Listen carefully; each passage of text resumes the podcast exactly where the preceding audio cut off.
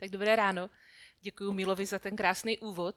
Takže kdo mě neznáte, tak já se jmenuji Klára a dneska tady mám takové krátké, delší trochu zamyšlení nad jednou babičkou biblickou, respektive prababičkou a prababičkou. A jsem si tady jenom pustila dneska stopky na to kázání. Ne, že bych s váma nechtěla nějak dlouho pobít, jo, ale můj muž má besídku a já jsem mu slíbila, že se jako moc nerozpovídám, jo, aby to neměl tak dlouhý. Ale každopádně moc děkuji, že jste přišli dneska.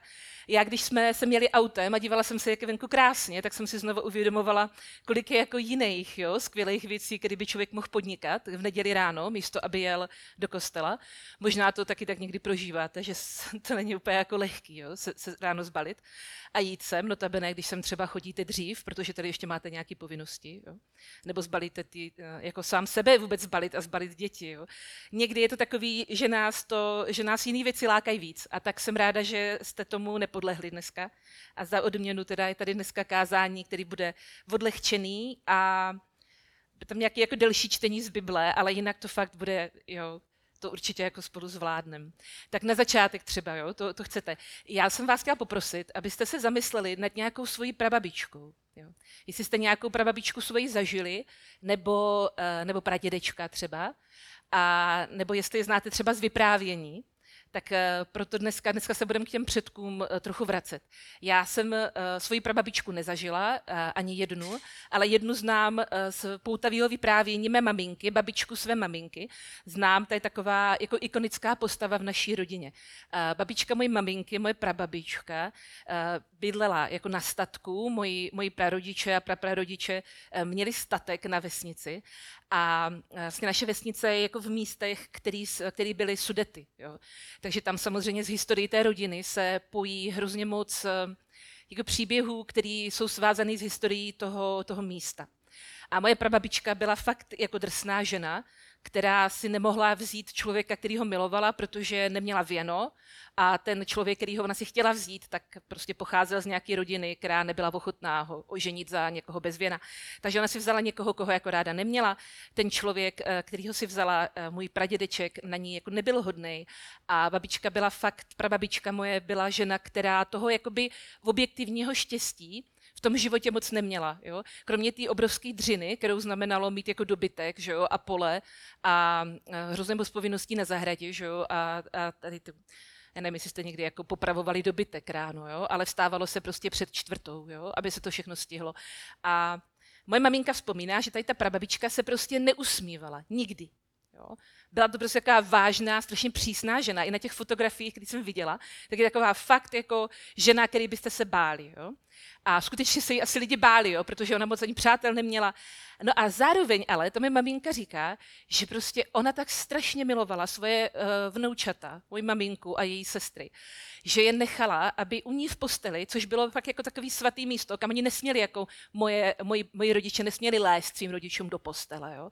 Tak tady ta prababička, ta je prostě vždycky nechala, aby tam do té postele lezli, aby se mazali její kafrovou mastí, aby si listovali v její modlitební knížce, aby si oblíkali její noční košili, jo? Že ona jim prostě dovolila úplně všechno, i to, co by jako jim nedovolila jejich vlastní maminka. Takže to byla prostě moje prababička. Vy máte svoje nějaké prababičky, jo? Babičky, dědečky. A dneska se o tom budeme trochu mluvit, protože já to vyprávění jsem měla jako dítě strašně ráda. Když mi to maminka vyprávěla, co dělali moje prababičky, co dělali moji dědečkové. A možná to mají to rádi moje děti a možná jste to taky rádi poslouchali. Jo. To jsem ještě chtěla říct, že vlastně v těch rodinách se povídají takový ikonický příběhy. Jo. Moje maminka vypráví mým dětem o mým dědečkovi, jak mu jeho kůň ukousl ucho. Jo. To je strašně oblíbená historka.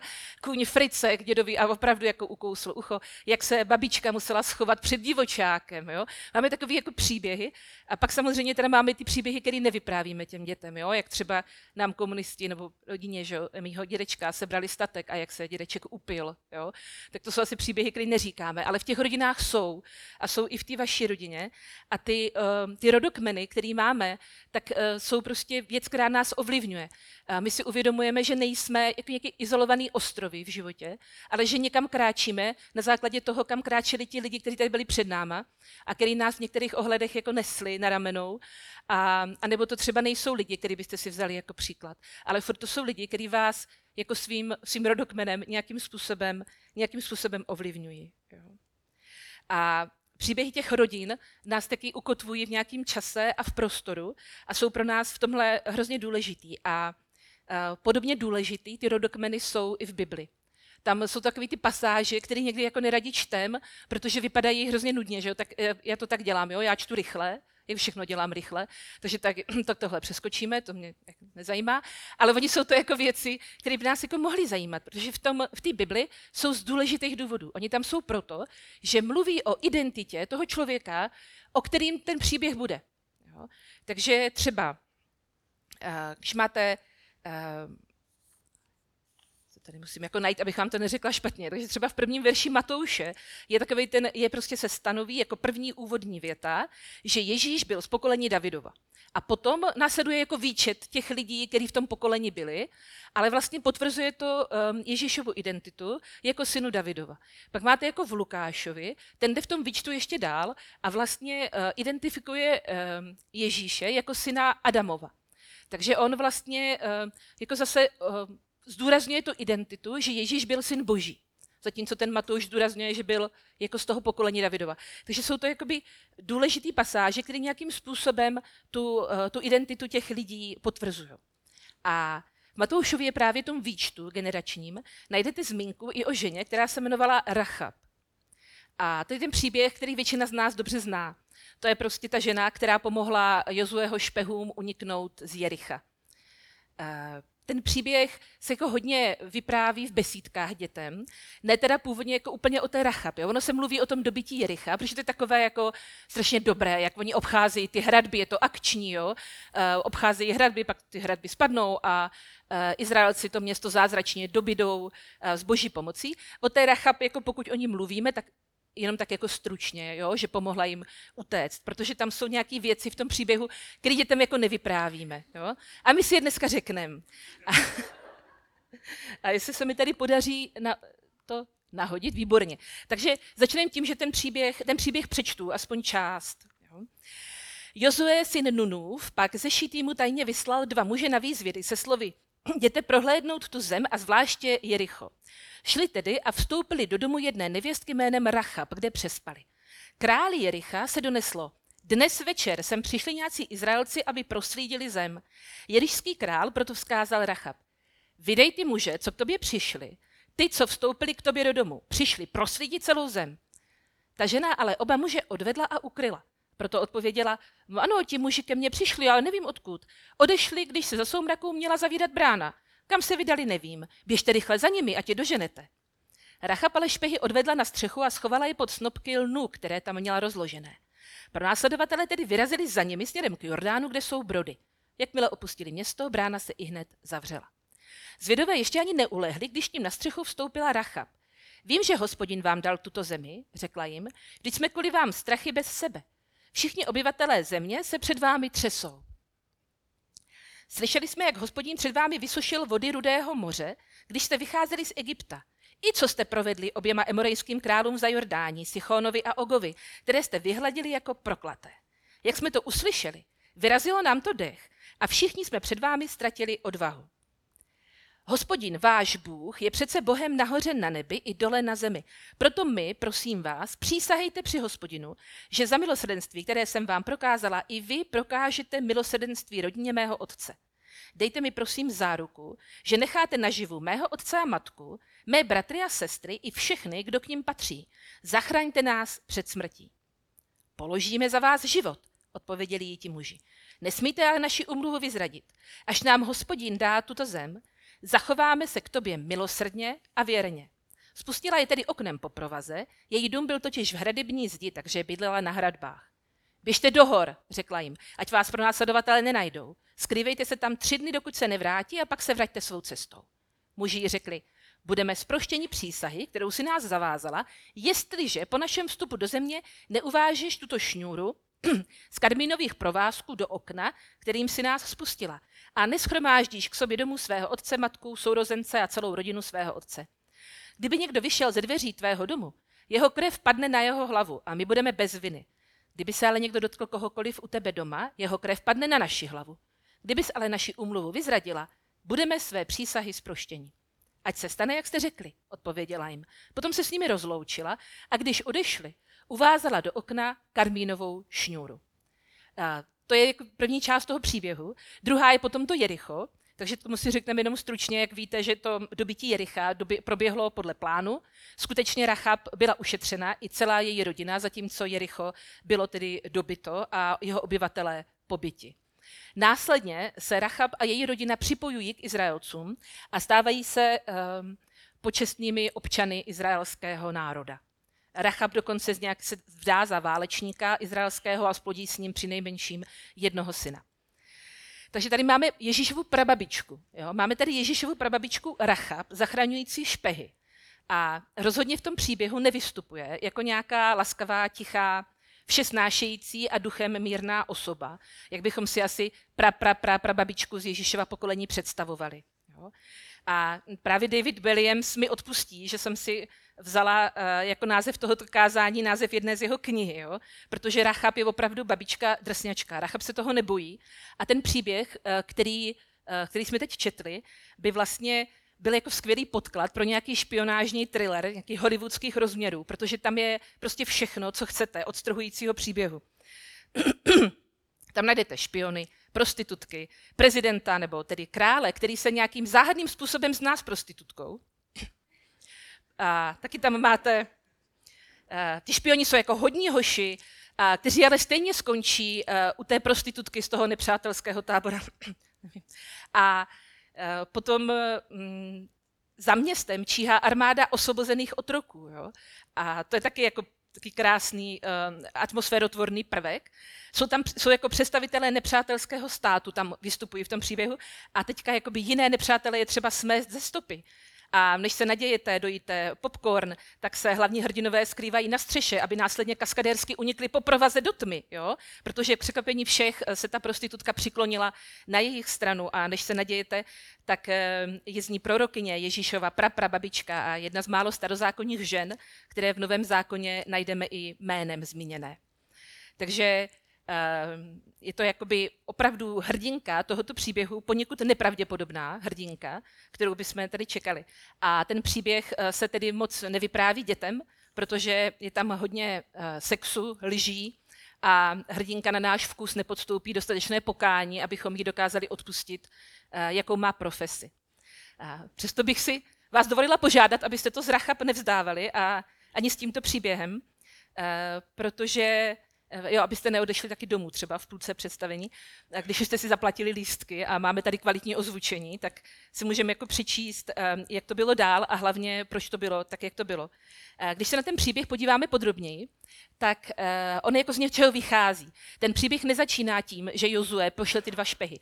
Ten příběh začal 40 let předtím, nebo aspoň ta nejrelevantnější část, protože Izraelci tedy prostě putovali po poušti, putovali z Egypta a putovali do té své zaslíbené země. Vedl je Mojžíš, to všechno jako znáte, ty příběhy.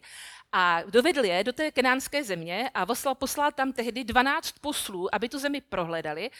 A byla to země, která byla zaslíbená Izraelcům, kterou jim Pán Bůh slíbil a kam je doslova za ručičku dovedl. Jo?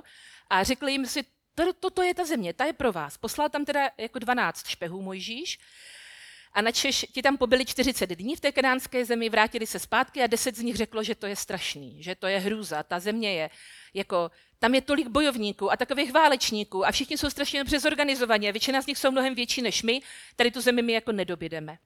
A měli strach a Izraelci a nechtěli ten Kanán začít dobývat. A proto je Pán Bůh potrestal a proto museli po té poušti putovat 40 let. A dokud vlastně většina té generace nevěrné nevymřela, nebo už nebyla v produktivním věku.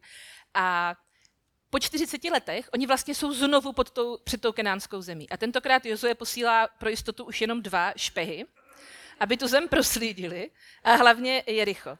Teď já jako úplně nevím, jak si představujete špeha, jo?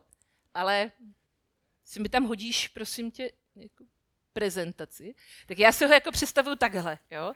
Tohle je prostě podle mě špech, je to takový James Bond, který má na očích tmavé brýle a v uchu sluchátko, a špičkový výcvik a taky tak trochu nějaká matrixová estetika, aby tam byla. A když pak ten příběh čtete, tak to, co tam jako vidíte, pořád by mohlo pomoct, že? Když ten příběh čtete, tak zjistíte, že to, co tam skutečně proběhlo, vypadalo spíš nějak takto. Teď už tím klikáme oba, budeš mě to tam muset, tak, toto si myslím, že je to, co tam proběhlo ve skutečnosti, jo? Když si ten příběh jako přečtete, protože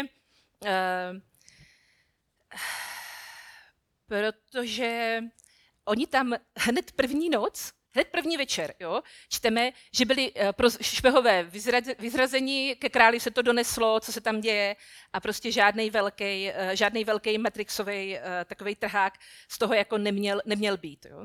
Zřejmě si ti špehové úplně neporadili tak, jak měli a hned první noc skončili u prostitutky jménem Rachab. Takže tady přichází prostitutka jménem Rachab na scénu a teda dozvídáme se o ní, že je nevěstka. Jo. Některé anglické překlady, modernější, jsou trochu schovývavé a její povolání překládají jako hostinská. Bylo by to jako hezké, ale je to docela v příkrém rozporu s tím, co říká Bible, protože už tady v tom příběhu o Jozuem a dobytí Jericha se používá hebrejský výraz, který zní zonach a nemá žádný jiný význam než nevěstka. A i v Novém zákoně, který je psán řecky, tak je její povolání jednoznačně zmíněno. Je tady třeba pasáž z listu Jakubova, kde se píše, člověk je ospravedlněn díky skutkům a ne jen díky víře. Nebyla podobně na základě skutků ospravedlněna také nevěstka Rachab, když přijala ony špehy a potom je poslala pryč jinudy. Rachab tedy pravděpodobně hostinská byla taky. Jo? To se úplně nevylučuje, protože v těch hradebních zdech bývaly i hostince, i nevěstince a často to bylo jako zařízení, které fungovalo jako dva v jednom. Ale o jejím povolání nás Bible na pochybách nenechává a máme nevěstku. Zajímavé je, že když se nám o ní sděluje, že teda byla nevěstka, tak se nám o ní nezděluje nic zásadního, co se týká jejich morálních kvalit nebo její povahy. Jo?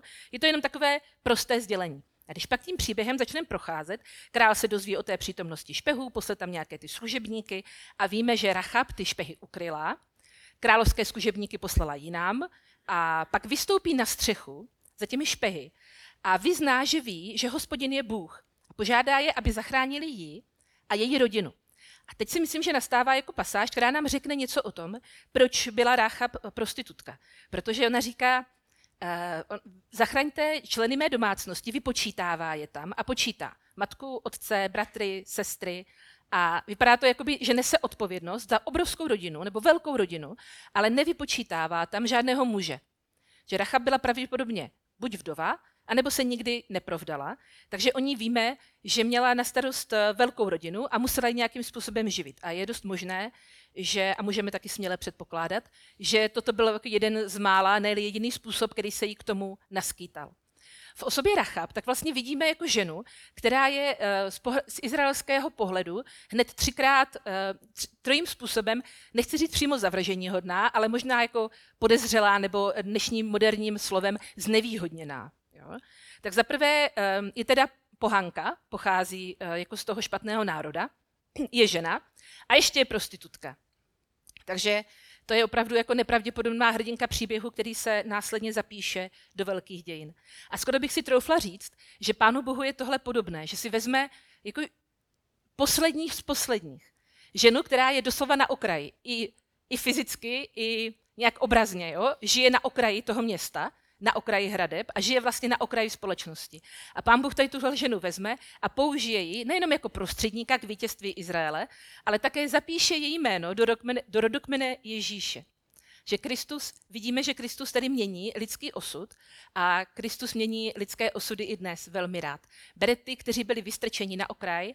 Často jsou to právě ženy v novozákonních příbězích, když se na to podíváte. Máme ženu, kterou měli ukamenovat, protože se dopustila cizoložství.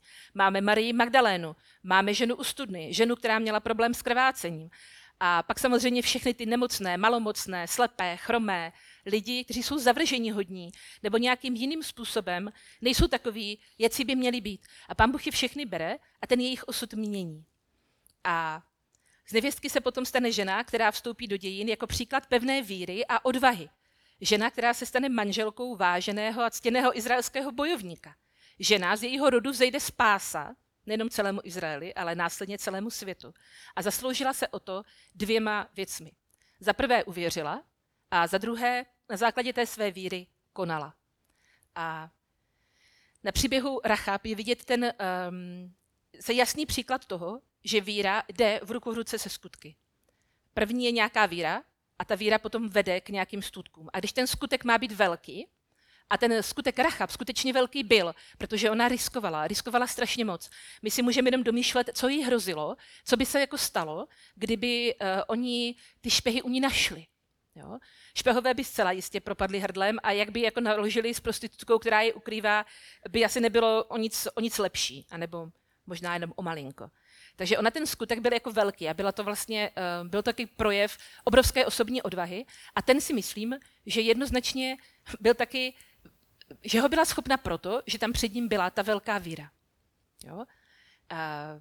Rachal jednala tak, jak jednala, protože uvěřila a ona jako prostitutka, která pocházela z jiné kultury, jiného prostředí a znala ty příběhy o Hospodinově lidu jenom z vyprávění a nebyla jim osobně přítomná, tak ona i na základě jenom toho zprostředkovaného vyprávění uvěřila.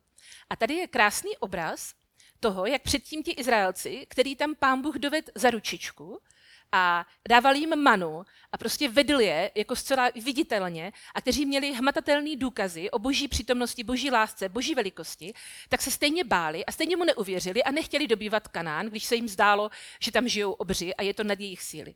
A Ráchab, která tam nikdy nebyla a jenom to slyšela, tak stejně uvěřila tak, že z jejího skutku potom jakoby došlo jak k dobytí kanánské země a tak vlastně k vysvobození spousty lidí. A to je takový hezký obraz, který mně se líbí. A jestli máte obrazy jako rádi, tak můžeme pokračovat, protože obrazů je tam hodně, nebo paralel v tom příběhu. Jo? Je tady třeba ten červený provázek. Rachab má spustit z okna červený provázek a to je vlastně symbol toho, že až budou ti Jozueho vojáci a budou vybíjet to Jericho, tak aby tady tenhle dům ušetřili, což je jasný odkaz na to, že když byli Izraelci v Egyptě a procházel kolem anděl smrti, tak oni si měli natírat dveře krví a tam, kde byly dveře pokryté krví, tam anděl smrti nevstupoval. Jo? Tak to je vlastně jako takový krásný jako obraz, který vidíme rovnou i tady. A tento provázek je vlastně symbolem božího spasení. A ten potom najde naplnění v Ježíšově smrti na kříži o 1000 let později. A máme tu staré náboženství, máme tu starý způsob života a máme tady červenou barvu, která vede k tomu novému životu. A máme tady taky muže, který se jmenuje Jozué. A nebo jestli chcete, tak jinými slovy Jošua, a nebo jestli dáte přednost jinému překladu, tak Ježíš. A to je stejné jméno, takže i tady máme takovou krásnou jako paralelu. A příběh Rachab se vždycky káže jako příběh obrovské víry a jako příběh toho, jak víra vás může spasit a může vést tak jako obrovským věcem. A to je pravda. Jo? Já s tím jako srdečně souhlasím, že Rachab je skvělá žena, která měla obrovskou víru, ale mně se na ní ještě hrozně líbí to, že měla obrovskou odvahu.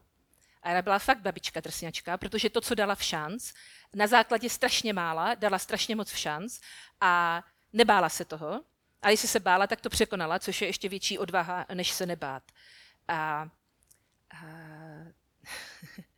A ona se nebála uvěřit, že její život se může změnit. A to se mi na ní hrozně líbí. Nedovolila své minulosti, aby definovala její budoucnost.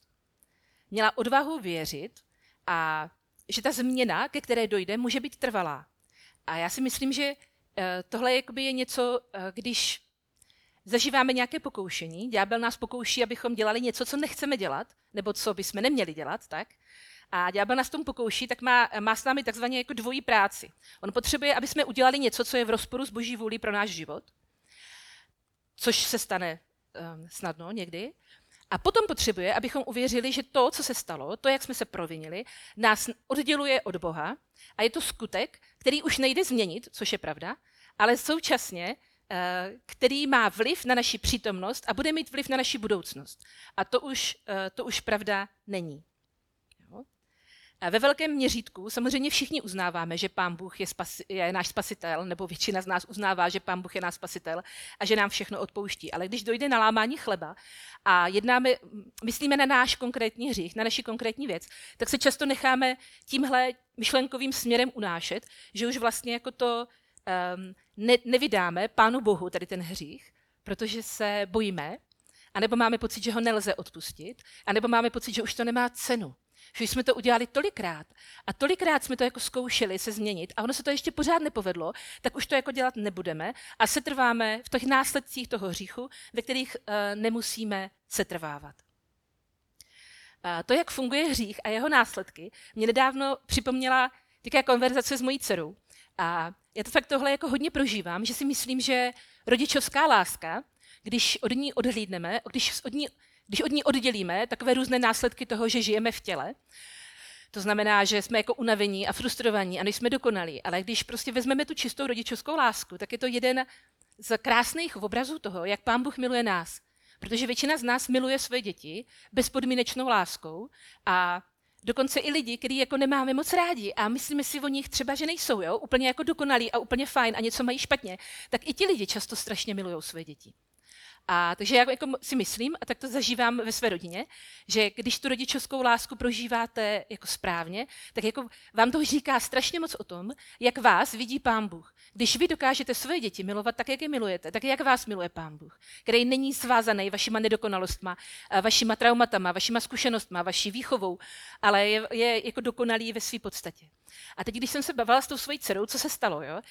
Něco se stalo, co ta moje dcera, která je 12 let, provedla, co bylo jako hodně nepříjemný, bylo to oproti tomu, k čemu je vychovávaná a k čemu je s manželem vedem, nečekaný. A bylo to tehdy jako nějaké provinění, které bylo ústní, to znamená provinila se něčím, co řekla, což když máte jako pubertální dcery, celá častá situace.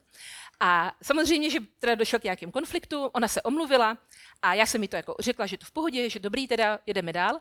A ona se nedokázala posunout dál. Ona byla pořád jako smutná, strašně to v hlavě šrotovalo a hrozně si jako vyčítala, co provedla. Byla prostě zmítaná jako výčitkama.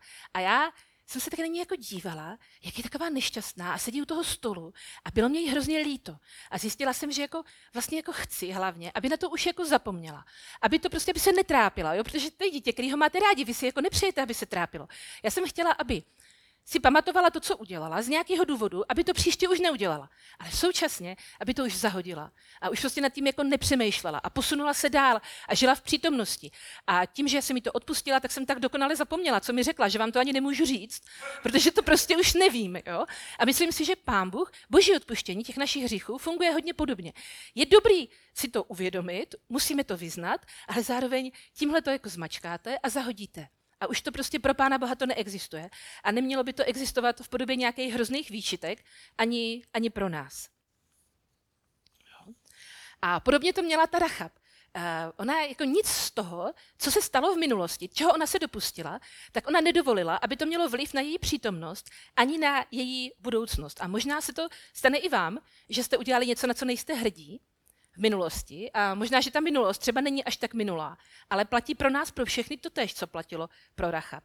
Nic z vaší minulosti vám nebere možnost prožít lepší přítomnost nebo lepší budoucnost a nezáleží na tom, co jste udělali, záleží na tom, co udělal Kristus a jak vás vidí. A dnešek je takovým dnem, kdybych chtěla společně připomenout krásný slova, boží slova ze Žalmu, 103. Žalmu, který o tomhle mluví a je to jeden z mých oblíbených. A kousek vám ho přečtu. Hospodin je milostivý a soucitný, nesmírně trpělivý a velmi laskavý. Nevznáší stále výčitky, nechová zlobu na věky a nenakládá s námi, jak zaslouží náš hřích a neodplácí nám podle našich vin. Jako je vysoko nad nebe nad zemí, tak velkou lásku má k těm, kdo ho ctí. Jako je od západu východ vzdálený, tak vzdálil od nás naše přestupky. Jako je otec k dětem laskavý, tak je laskavý Hospodin k těm, kdo ho ctí.